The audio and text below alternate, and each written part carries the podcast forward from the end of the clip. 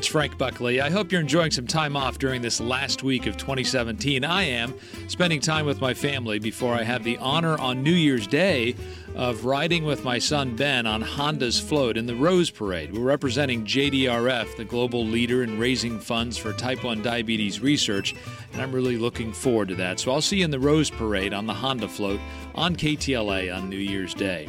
Because I'm off, today's podcast is a year ender of sorts with some of our memorable moments from 2017. Let's call this the Hollywood Sampler because today we're going to remember conversations we had with an actor, a filmmaker, a showrunner, an entertainment reporter, a comedian, and a studio president. Maybe we'll do more of these mixtapes, as we call them in the future, as I did last July when I took some time off then. But today, I just thought we'd enjoy a small sampling of some Hollywood folks from among the dozens of wonderful conversations that I've had the privilege of being a part of during the past year. By the way, look for something very exciting coming in the new year with Frank Buckley interviews on TV. We're going to try it out on KTLA, and I hope you'll join us when we do. It's amazing, really, how many folks we've talked to on this podcast in 2017.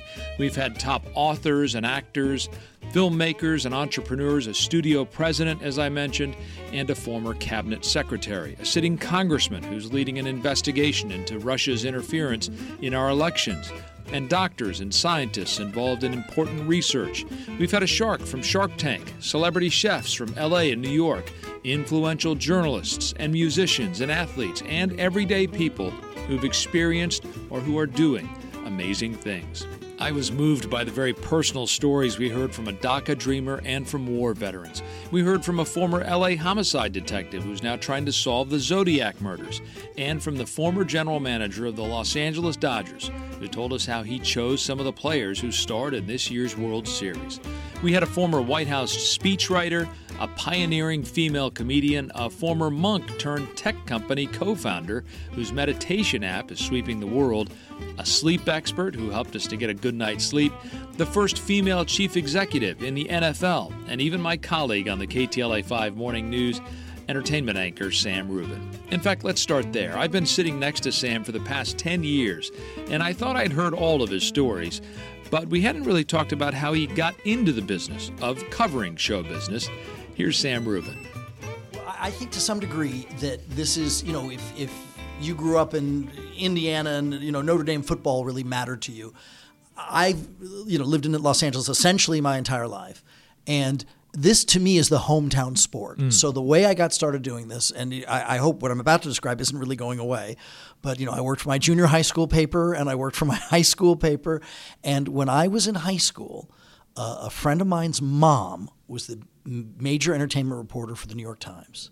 And she said that there was a, a lucrative opportunity for uh, these are magazines you might be familiar with the titles that, that they call them the Seven Sisters, women's magazines, McCall's, Red Book, Ladies Home Journal, things like that. So what she sort of turned me on to doing was you would, uh, or, you know, make an arrangement with one of these magazines. You'd spend a half an hour on the phone with Suzanne Pleshette. You would then write up an article. And you know, in eleventh grade, I would get twenty five hundred dollars. Wow! For, you know, interviewing Suzanne Pleshette. And so That's I thought, amazing. Yeah, it was it was it was generous and and not something I was able to do, and I think it was because I had done all this, uh, you know, newspaper writing. And so I did that, you know, incrementally. For, for they call them the Seven Sisters, uh, throughout high school and and into college, and then. Well, hold on a second. Sure. As you were doing that, I mean, this.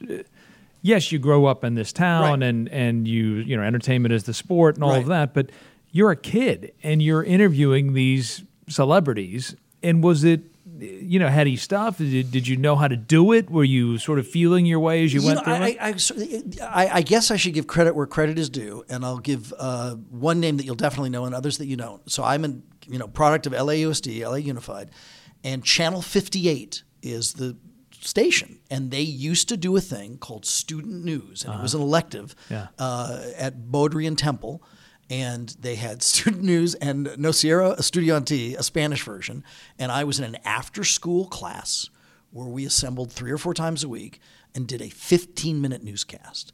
And uh, you know Bill Griffeth from uh, CNBC. Oh, yeah. he's about two or three years older than me. Yeah. He was the big anchor man that we all looked up to. Right. He went to FNN and then Right. eventually CNBC. But he literally probably his first tape was from this Channel 58 thing. Um, and then there was uh, Frank Darabont, who's come on to be a very huge filmmaker, uh, Shawshank Redemption and all these other Walking Dead, you know, major movies and television shows. So it was Bill Griffeth, and then Frank Darabont was the the next big anchorman, and I'm a year or two younger than Frank Darabont, and then I did it. And so uh, I had I had that experience, uh, you know, sort of under my belt, and I, I was I don't know it was I, I felt comfortable. I've always felt comfortable about it. I've always felt you know vaguely knowledgeable about it, and so it was easy, you know. And, and, and if I'm talking to Suzanne Pleshette on the phone, she doesn't know I'm 16. right, right, right. So, Sam does the heavy lifting when it comes to covering Hollywood for KTLA, but I've had the pleasure of talking to a number of actors and filmmakers on this podcast. Among them, a former teammate from an Entertainment League basketball team I was on for a season. The actor is Kunal Nayyar, and he's one of the nicest guys you'll ever meet. You'd never know that he's one of the highest paid actors in Hollywood, appearing in the most watched sitcom on TV in the U.S., Big Bang Theory. Kunal found success pretty quickly in Hollywood, and with it, he found some pressures that he wasn't expecting. I had reached a point. I had, you know, I, I was exhausted from sort of my schedule, and then I was, I was, truthfully, I was drinking a lot, hmm. and I was not. to, to deal with, with yes, it? I think to escape something, to escape some sort of reality. Not like I'd wake up in the morning and start the sauce. You know what I mean? But every evening, I could, I was progressively drinking. Couldn't wait to drink to forget the day. Wow. And that was very fascinating because I've never been in that position. I've always enjoyed a drink and enjoyed having a good time. But Yeah. it was almost like I was going down this rabbit hole where I was trying to hide from myself or something. I'm not exactly sure what it was. And was this this was already after Big Bang Theory, and you're well Yeah. into it yeah. Yes. because that that's so surprising to hear. I mean, it seems like you achieve this thing that you've been trying to achieve. But then what? you're there. But then what? Well, I don't know. See, you tell the- me but then that's what. the that's see that's the question, right? That's what happens sometimes when you're lucky enough to achieve something at a very young age. When you achieve something and you achieve not only fame but money, uh, when you're in a position where you can take care of everyone around you. And I always wanted to be the first Indian actor to make it on a sitcom and go to the Emmys and the Globes, and I wanted to do this and that. And I'm very, very fortunate to have done a lot of it. I wanted to be on off Broadway. I did that. I wanted to go to the West End, uh, West End in England. I did that. I wanted to, you know, a- w- work with the best actors in the world. I've done that at a young age. But then what? You see, if you, when you have all of these things, these material possessions that you think you're obsessed with, achievements in your life, money, success, if you achieve them at a young age, and you realize that that's not what life is about at all, right. and you're not ready to experience that, that's when you begin to escape your reality. Wow. And it happens all the time. This is why so many people in this town or in this industry, in lots of industries similar to ours, um, have have taken their own lives recently Yeah. Because they're not understanding because they realize that that's not what it's about. Is it because you think if I get this, Yes. or I achieve that, or I make this much money, Yeah. my life is going to magically transform, or who I am, or Yes. what it is? It's that sort of thing. Absolutely. Absolutely. You think once this happens, then I can do this. Now, I understand the criticism to that too. It's easy for you to say because you've made this money, you've done this, so but a lot of us don't have that. But even if you did, then what? Yeah. So this is the question I think that I was running away from. Hmm. This is why I think I was trying to work as much as I can and do as many things as I can. Yet I couldn't sit one second with myself. Hmm. You couldn't really enjoy the I didn't the moment. know. I didn't know who I am. How, If you don't know who you are, how can you sit in your own company? Yeah. This is why this cell phones and uh, this sort of this this Instagram and Twitter, this idea of escapism. If I sit for two seconds, I have to look at something or be doing something because if I sit in silence with myself, it's very uncomfortable because you're not in good company. Yeah. You see, you don't know yourself Yeah. because you think you know yourself you think but that's just all identity it's not really who you are so this i learned uh, that i've been learning and i've been on this journey because it's the most important thing to me uh, right now. And is is it a spiritual thing, or what? How are you? What guides you now? In, you know, I think if you say part? if you say words like spiritual, it scares people because they think you're doing some mumbo jumbo, or you have to go to a cave for thirty years to live, and how will you? Do you have to give up all your material possessions? No, the truth is, I'm enjoying everything I have now for the first time in my life because I'm not trying to. Not that I'm not preserving it. I'm smart with obviously everything that we're doing, but. I'm not doing something to prove something to myself. I'm actually enjoying it. I have a nice car. I'm actually enjoying driving it. Not like, oh, I have to get this. Or I shouldn't get that because if I do, then people will think of me in this way. right. No, I'm like, no, this is amazing. I know? want this car because it's a great car. yeah, and- and I like driving it. And I like driving it. And or, or I want to do this with my life or that with my life. But I guess what I'm asking is, so in in my life, uh, you know, my wife is someone who's very grounded, and mm. you've met my wife, and mm-hmm. she's she's someone who's very um, thoughtful hmm. and uh, and doesn't take things personally, and is hmm. is in some ways the opposite of me, mm-hmm. right? And she gets me to see things in myself that that you know I I don't see or I mm-hmm. hadn't seen in the past. And I think that she has helped me, and, and having children has helped me to ground me and realize what's important in the world. Mm-hmm. And I just wonder: is there a person like that in your life? Is it mm-hmm. your wife? Is it a you know? Is it someone that you met, mm-hmm. or was it just a, a, a collection of things and people? For me, it was myself, hmm. really. Wow. is when I realized that it doesn't matter what my wife thinks of me, it doesn't matter what anyone thinks of me, that all of anyone's opinion of me is based on their own reality, is based on everything that they've learned in their lives. So hmm. that they want me to be like them has nothing to do with my actual existence, hmm. right? Now, obviously, I'm not saying that you have to be, if I'm mean to people and they don't like me, understandably, but I can be incredibly nice to people and they won't like me either. Detaching myself from that really helped me understand what all of this was about. Like spending time with myself, really looking at myself, you know? That's what it means to be spiritual. Hmm. Doesn't mean you have to give up anything. It Yeah. just means spending time with yourself, getting to know who you truly are Yeah. if you took away everything from me, even my identity, even my name, like what's left? Who is that?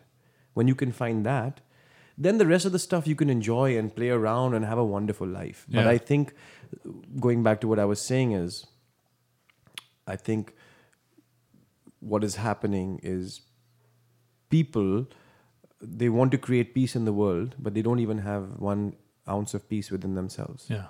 So how can they? Yeah. This is why I encourage people to just spend some time with yourself, whatever that means. It doesn't Yeah. have to mean anything big.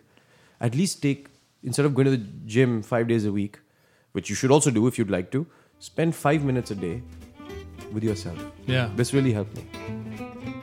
Kunal is in front of the camera, but there are many other folks in Hollywood who work behind the scenes. And I always learn something when these filmmakers come on the writers and directors and others who make the films and TV shows that we watch. One of them is a good friend, Billy Ray. He's an A list Hollywood writer who was nominated for an Academy Award for Captain Phillips. He's also the writer director of films like Breach and Shattered Glass. He was just launching a new project as a co showrunner on Amazon when I talked to him last summer. The show was The Last Tycoon. I have always admired Billy's work ethic. Here's Billy Ray. And there have been so many occasions when I have tried to pull you out of your zone to go play golf or to have lunch or whatever it is. And and because I think oh, he's a writer, he can uh, spend his time however he wants. You're the most disciplined person I know. Thank you. And it's and it's not just your writing. I think you're just a disciplined person in general, and you know this. And and is that sort of a mistake that a lot of writers or would be writers make? They think, oh, this is a great life. I got to hang out, and uh, and they get distracted. Well, I, I have a lot to say about that, and I say it to young writers all the time. You know, we have this program at the Writers Guild called the New Member Orientation, where three times a year we bring in the new members of the WGA, and I'm up there with a microphone talking to them about work ethic and what I think they're going to need to do in order to be a writer. And, and what I always say to them is, I take my son to his bus stop at 7:15 in the morning. I'm at my desk by 8. Uh, somebody feeds me at 1. I'm back at my desk at 1:15 and I go until 6. And I'm not surfing the web. I'm not trying to find ex girlfriends on Facebook. You know, I'm not gambling online. I'm just working. Yeah. And I'm doing that because there's a mountaintop that I'm trying to get to, and I'm not going to be happy until I get there. I can see it from here, but I'm nowhere near it. And so I just have to work. You know, um, if you were a mechanic, you wouldn't go to Starbucks for two hours and wait for your muse to land on your shoulder to say, fix the carburetor. Like Yeah. you would just go fix the carburetor. Right. Well, we're mechanics. 95% of writing is problem solving. I spend very little time sitting around waiting for inspiration. Mm-hmm. It's just, does this work or does it not work? And what do I need to do to make it work? Yeah. You know, the best advice I ever heard about screenwriting was from Paddy Chayefsky, who won three Oscars for uh, Marty and the Hospital and Network. And he said his advice to young screenwriters was don't think of it as art, think of it as work. Because if a writer is stuck and he or she calls in another writer for help, that second writer doesn't come in and say, What's the art problem? Right. That second writer comes in and says, What's not working? Right. And they get under the hood and they fix it. And if you can approach it in that way, at the end of every day, you'll be able to look in the mirror and say, I did my job today. Mm-hmm. And what, what Chayefsky would say is, if you're an artist, it'll come out as art anyway. Hmm. That's the way to think about it. And and so when you uh, approach uh, uh, your, I guess today, laptop or, or computer, or whatever you write on, do you do you ever have that moment where you're looking at the screen and it's a blank screen and you think, okay, you know, where am I going with this? And and you start down one road and you you know write an entire act and then you go, "Wow, that's that was a waste of time because it's not any any good." Or do you do you complete the structure, finish the whole thing, and then come back and start that process? Well, over my monitor at home in big bold letters, it says, What is the simple emotional journey? And that forces me to remind myself, what is the thing I'm trying to say? What what am I writing about? Every movie that is your that is in your top 10 has a simple emotional journey to it. It's either there's no place like home or uh, Chief Brody in Jaws overcoming his fear of the water to kill a shark. That's an emotional journey. Let's do it this way. Let's go through some of your films. Breach. What was the emotional journey in that? That was about how Ryan Phillippe, because he's stuck in a room with Chris Cooper, has to ask himself how he really feels about his marriage, his career, and his religion. Hmm. Shattered Shattered Glass. Shattered Glass is about the least popular kid in high school having to take down the most popular kid in high school. Um, uh, the the Jodie Foster uh, airplane film. Oh my God, Flight Plan? Flight Plan. Flight Plan is what would you do if you couldn't find your six year old daughter on an airplane? These are emotional ideas. Yeah. If I write a script and I give it to someone and they say to me, This is the smartest script I've ever read, I have failed. It means I'm not reaching them on an emotional level. I need them to be responding to the script in emotional terms. I, it, when it works, they're saying things like, I love this. I was so scared. I can't believe you killed that guy. Oh my God, I'm so sad. Right. But they're reacting with their guts. Yeah. You know, screenwriting is an intellectual exercise that's designed to elicit an emotional response. Uh-huh. And so what that means is you do the thinking so that the audience doesn't have to. They should just be feeling. When you're watching The Godfather, you're just feeling the movie. When you're watching Casablanca, you're just feeling it. Um, and I would argue that when you're watching any of the great Pixar movies, look at Inside Out, look at WALL-E, and think about how much feeling you're doing in mm-hmm. those movies. It's mm-hmm. because they have created this unbelievably rich tapestry so that you can just experience it. You can just have an emotional ride. Mm-hmm. That's what screenwriting is when it's mm. when it's done well. You're not supposed to be sitting there thinking and processing. You're supposed to be just inside the movie, and you're the protagonist is the emotional window through which we step into that story. Billy was the showrunner on The Last Tycoon on Amazon. We've talked to a number of showrunners. They're typically writer producers who run TV shows. Among the folks we've talked to this year, Janine Sherman Barrois. She's the showrunner for TNT's Claws. What's different about that show is that it's a female driven show run by a woman. Here's what struck me as I was watching it. It's and I, and I don't want to sound sound sexist as I say this, but typically a show like this is the male characters are the bad guys. They're the the protagonists. They're the main characters. Right. The females are there in sort of support capacity. I mean, if you think of The Sopranos, although Uh, uh, the main guy's uh, Tony Soprano's wife was a Right, central Carmela, character, yeah. obviously, but it seems to be more about the men in in the crime family. This mm. really flips that on the head. Right, right. I think it, I think that's what's interesting about it because it's a female empowerment piece, and it you never see complex women that are kind of badass and unapologetic. Right. And so I think when you look at Niecy Nash's character Desna, you see that you see somebody who wants a bigger piece of the pie, wants a piece of the American dream. She wants to get it. She's going to do a little things to color outside of the lines to get it, and she's not going to be you know sad about it. Niecy Nash is amazing She's in this killer. She's killer. Yeah. Um, you know, it's so funny. When we met with her, we found out she was available. I had a meeting with her, myself, and Eliot, who created the show. We met, and she just blew us away. Um, Desna was not written, you know, racially identified. She Huh. could have been anybody. Interesting. And women all over town were sort of fighting for the part. And Peter Roth and Susan Rovner at Warner said, sit down with Niecy Nash. We sat down with her, and when she walked out of the room, we said, wow, that is Desna. And and how did she sell you on that? Because we've had Niecy on the show many times. Right. She's always full of energy and great and a lot of fun. I never saw her. I mean, there's one scene in particular that I'm thinking about, and I can't remember which episode it, it is, but maybe it's episode three. She's sitting on the toilet Yes, yes. and just yeah. um and and you see so many emotions cross through her during this scene, yes. and, and she's just at the end of it, yeah. and. It's in the. I It's mean, actually in the pilot. It's in the Is pilot. it the pilot? Okay. It's in the pilot, and when she feels like her world is coming crashing Yeah. down, she she does not have this money to help her brother. She won't get this new salon. You know, the Dixie Mafia, Roller, and all of them have sort of an Uncle Daddy have screwed her over, and Yeah. she's just at her wits' end, and she's trying to just take you know two minutes like women do to go to the bathroom, Right. and her brother, you know, Dean Harold Perrineau, is Yeah. banging on the door, and she's just like, "Can I have two minutes?"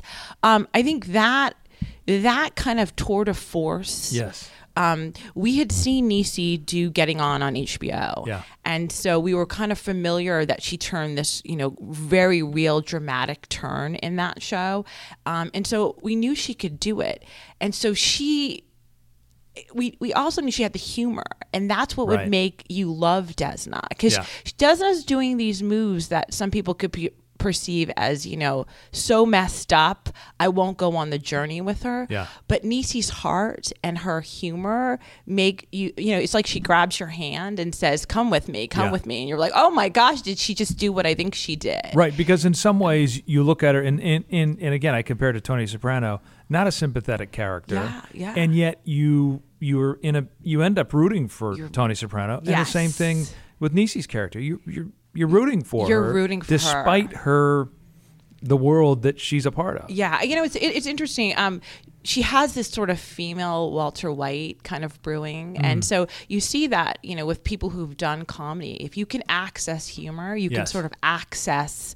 Um, this dark side as well, and so Niecy can get us both. Yeah. And it's you know the first time we saw her shoot a scene, we were like, she is a this is this is the part. Yeah. Yeah. Yeah. I mean, Yeah. and, and you immediately buy in as Yeah. just from my point of view as a viewer. But take me back to that meeting with her. You you know her work, you know her body of work. You have a sense of her. I don't know if you'd met her before, but you sit down with her, and what is it that she does or says in that meeting that says, "Okay, this is it"?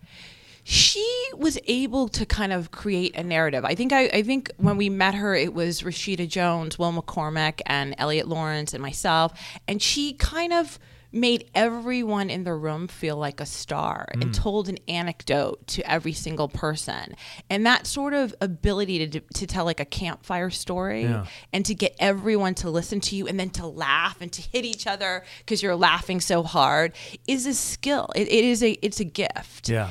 and when you see and meet stars, you know it. Yeah. Like you just know, like you're like, oh, that's the person. Right. And she did that thing where she kind of seduced you, made you laugh, made you cry because she could tell you a story about you know herself in her childhood or about her family about you know you know losing someone in her life you know and it made you feel and that In that meeting? in that meeting I literally said, she, I literally thought, I was like, you should teach a class on how to give a meeting because you're that, you're that good. And Yeah. she was brilliant. And we walked out with tears of laughter and with sadness. And then she That's came crazy. so dolled up and beautiful. We were like, she's, she's Desna. Hmm. Yeah, she was great. I really enjoyed a conversation I had with the comedian, podcaster, and NPR panelist Paula Poundstone. I asked her about this notion that many people have about comedians that they're really just people in pain. when I was a kid, and I, you know, I would take this idea back. Uh, you, you know, if you could go over your life, like in that um, movie, defending your, you know, if you Yes, could go over Your Life, your yeah, life with Brooks. a big pink pet eraser, one of the things I would erase is this idea that somehow comedy stems from unhappiness. and- right. It's it's ridiculous. Um, uh, and I think when I was younger, um, and I did really value my sense of humor, and I really valued the fact that people responded to it. I think because I was aware of that idea, Yeah. I think this made me sort of more wallow in whatever you know anguish uh, came my way. And by the way, I don't think it came my way at a, at a greater or lesser rate than uh, than the average person in any way. But I Right. think because I had that notion in my head, I think everything uh, you it heightened the drama for me. Right. And I think that when I came to Los Angeles, and you know, there's a language in LA that's Right. really awful, which is, and you don't know this until you come here. Uh, like in in Boston, where was where I started out as a comic. You know, some people thought you're a good comic, some people thought you're a bad comic. Yeah. Uh, uh, uh, but here you come and people say stuff like, "Oh, uh, in the business they'll go, we love her, we we love her." The people in the business, and you know what? It turns out it's not the kind of love that you right. It's they just have these extremes uh, in Right. their way of talking, but it means the same thing as somebody thinking, uh, "Yeah, no, she's okay." I mean, when you come here and you find out some, you know, somebody loves your work, you're like, there it is. I'm, I'm taking off from here. And Right. no, no, it's really just the same as being quite average. Right, and so you you you don't subscribe to this business of of uh, you got to be in pain to be a good comic, No. and that uh, all comics are in pain. But No. you drop little sort of nuggets throughout your book, which is you know laugh out loud kind of a, a book, and I, I found myself laughing out loud um, as I was reading it. But th- but there are little moments that I that I, I you know sort of struck me, and you sort of bury them in a way in in in narratives, and, and I'll gi- I'll just give you one example, and and this is the the get warm and fuzzy experiment. You say, you know, I am longing for real connection, and then it sort of like goes on to you know other things, and and then you talk about trying to seek hugs from people Yeah. and going around and trying to hug everybody and you're not sure if this is the right moment or you know and then you yes you hug and then you go crazy and you hug everybody on the the wait wait staff and and I when I read a line like that I think maybe she does you know have this longing for human connection and maybe I don't know- think that separates me from the pack, though. Okay. All right, for those who don't know, my book, The Totally Unscientific Study of the Search for Human Happiness, it is, uh, well, it's a memoir, which I get to keep writing because I'm not dead yet. But um, it is a series of experiments doing things that I or other people thought would make me happy. Yes. And in the telling of those things, um, and each chapter is written as an experiment with the conditions and the hypothesis and hopefully the funniest field notes ever written but the analysis of each uh, uh, uh, uh, within each uh, uh, chapter is because the question for me wasn't whether I would enjoy something. It's what could I do that would give me a bounce so that when I return to my regular life, um, you know, you would still feel uh, some modicum uh, of, of happiness. You'd have some umbrella, if you will, for the inevitable on and off rains of one's daily life. Right. So the analysis of each chapter is the story of raising a house full of kids and animals and just, you know, being a stand up comic and doing my regular life. But I would argue, um, I think I did the Get Real experiment. No, no, the get the Get warm, and fuzzy, Fuzzy. one. M- I, didn't it come after? Oh, maybe they all. I think the Get Wired one was maybe the Wired second was or earlier, third yeah. chapter. Okay. Well, yeah. I mean, I would argue that everyone is looking for um, real connection, and that we have less and less of it as a result of. I mean, I just, I'm I'm working on this a new uh, podcast for NPR, and there's a guy from NPR who's in St. Paul, and he's been a part of getting a press release out, and we have emailed back and forth 10 times about a handful of lines. And I finally just I sent him an email this morning going, just call me. Yeah. Please just call me. We could have completed that Right. exchange successfully and clearly if we had done it over the phone. Yeah. And and I said that from the very start, but a lot of people find that like a really weird idea. I know it's so strange. We don't talk to each other. But I- I guess what I'm I'm alluding to is it, it- there seems to be some sadness. And- Oh, and- and there's let- great let- Let, me let me read this line. You say I have to admit, and I think this was in near the end. I have to admit that although I feel the weight of all that is difficult and sad, same as I ever have, I don't feel lost to it as I once might have. And so there's this allusion to sort of a sadness, and I wonder. You know, you say that your humor doesn't come from a pain necessarily, but it's a coping mechanism. And is there a sadness that is it the same sadness that I feel? Is it Oh, I think so. Yeah. Yeah. I don't think it's, it's extraordinary in any way. They're just, you know, and some of it may be aging too. I mean, maybe you just handle things differently as you get older. Um, uh, you know, I mean, I think I had, uh, uh, it- you know, I think I indulged myself in my teenage years, and then I and then I allowed that to continue until I was about forty, maybe. What do you mean? I mean, I, I just mean th- thinking somehow that when I was unhappy or when I was troubled by something, that it was somehow more significant than someone else. I see. You know, I think I really allowed myself to believe that for a long, long time. Hmm. And now as I look around the world, I'm like, what on earth was I thinking? Finally, one of the first interviews of 2017 was with my friend Greg Silverman, who just announced that he was stepping away from his role as president at Warner Brothers to produce, to invest, to do all sorts of things, and he is. But one of the stories he told us during this interview was about a film that's coming out in late March of 2018. It's called Ready Player One, and it's being directed by Steven Spielberg. Greg took us inside the process of getting Spielberg to direct the film. Just some of the names that people they, they that are mentioned frequently in association with you: Ben Affleck, Steve Carell, um, Christopher Nolan, uh, who people know with from Inception and Dark Knight, uh, Anne Hathaway, and then Steven Spielberg, who you know we've always associated with other studios.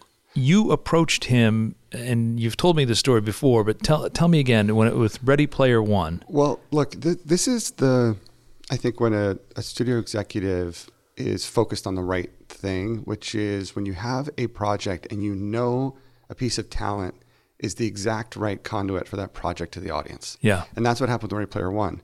We read this book, which is about the future and about friendship and about family and about what our place is in the world. Everything that Stevens dealt with his whole career. Yeah. And it was so clear to all of us that the perfect director for the movie was Steven Spielberg. And that's the thing about being at Warner Brothers. You can call and say, Can I please come and present something that I think would be interesting to him? But did didn't everyone say to you, well, you know, Steven is at, you know, he, he's somewhere he's somewhere else. He doesn't, you know, he doesn't do Warner Brothers films.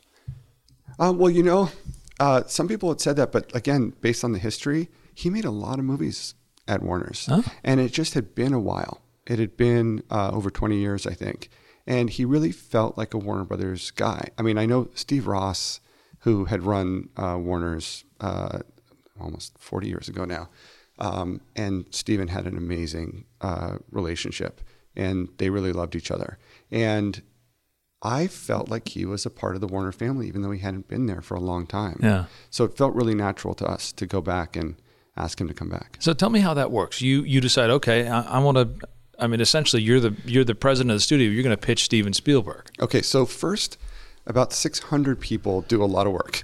so you start with Ernie Cline writing an amazing book, uh, Dan Farah, who's his manager, bringing the book uh, to us, Donald DeLine, the producer, and Jesse Ehrman, the executive at Warner Brothers. Then you have Zak Penn write an amazing screenplay, and you have a guy named Chris DeFaria at our company who runs visual effects. I did Gravity and 300 and Matrix and all those, like a really amazing brain about how to do something new and interesting. Um, and he takes a look at it, and we all look, look at it and think we can right now we can really make this movie technologically Yeah. with the technology that's coming in about six to 12 months. Right. Um, and we all sort of get together and say who would be the best director for this and decide on Steven. And then, um, you know, you call the agency and ask if you can have a meeting. And you go and uh, see Steven, and he's so lovely. And Michael Wright was there, who's running his company now. And we talk about this is the amazing thing. And this is what I love in all the directors that I work with and really latched onto. We talked about how cool it would be for the audience if hmm. we could pull this off. Hmm. Like, can we get to this that magic moment? And that's what Steven has done. I mean, it's crazy. He's done it 25, 30 times Yeah. where you have a transcendent experience in a chair watching a screen. Right. And um, we all felt like this material and this director, we could really make the audience happy. So take me in the room. You you sit down after the pleasantries, and then do you just go through the this? Has he read the script at that point, or what is So that like? I was going to pitch him to ask him to read the script, but in typical Steven Spielberg fashion, he was the most prepared person in the room. so I think he had read the script already a couple times, and he had read the book before the meeting. I mean, it's Wow. really amazing. And so we start pitching about what the story is and what we think it could be, and he goes, "No, no, no, I've I've read the script. I think it could be interesting." And then we start talking about can we do something new and different? And like I said, can we what's it going to be like for the audience sitting in the theater? How are we going to amaze them? How are we going to entertain them? How are we going to move them? Um, and then as soon as he starts talking about maybe making the movie, I just shut up. I see. You know, because you knew that you had closed, or because no, you because I didn't have more to add than the other people that were in the room. So Jesse Ehrman knew the script and the book and everything, and Donald knew the script and the book so much better than I did. Steven's now read it a few times, and he's just a brilliant story guy. So let those guys talk mm-hmm. about the story stuff. And then DeFaria and he started talking about the production and what sort of magic they could do in the production. And this is sort of my philosophy about this stuff, which is add where I can add and then shut up. Mm-hmm. So those guys started going at it, and I just enjoyed it. Like Right. I just took a moment to look around the room and say, "Wow, this this may be a movie a few years from now, and it's all starting right here. And these are all amazing people, and you know the you know Jesse and Donald and Chris are all my friends." Um, I would say that Steven's my friend now. He may say I'm a I'm an acquaintance from Warner Brothers, but but to to end up making movies with people that you really admire and love, and yeah. that's that's the whole thing. That was Greg Silverman, who has a new company. It's called Stampede Ventures. If you want to hear the entire interview with Greg or with any of the folks on this podcast, or if you want to listen to any of the 74 interviews we've had, they're available wherever you listen to podcasts, including ktla.com slash podcasts. I want to thank Greg and everyone who was kind enough to share an hour of their time with me in 2017. And that includes you. I wouldn't have a podcast if you didn't listen. So thank you. If you're a regular listener, and we have them around the world, you know how much I enjoy doing this. Thanks to for commenting on the podcast on social media and sharing the podcast with your friends and family. Please tag me when you do at Frank Buckley TV on Twitter and Instagram, and there's a Frank Buckley Facebook page as well. As I said before, we have something very exciting coming in 2018. We're planning to put Frank Buckley interviews on TV or onto a screen on your phone or your tablet or your laptop. We're going to try it out to see if it works. I hope you'll stay tuned and check it out. I couldn't do any of this without my podcast partner, Bobby Gonzalez, who has a KTLA podcast of his own. I hope you'll check that out. It's called Spoken Dreams. Bobby, thank you very much. And thanks to Jason Ball, the Vice President of News here at KTLA, who has been the biggest supporter of the Frank Buckley Interviews podcast, and without whom this podcast wouldn't exist. Thanks again to you for listening and for supporting us. And until next time, I'll see you on TV.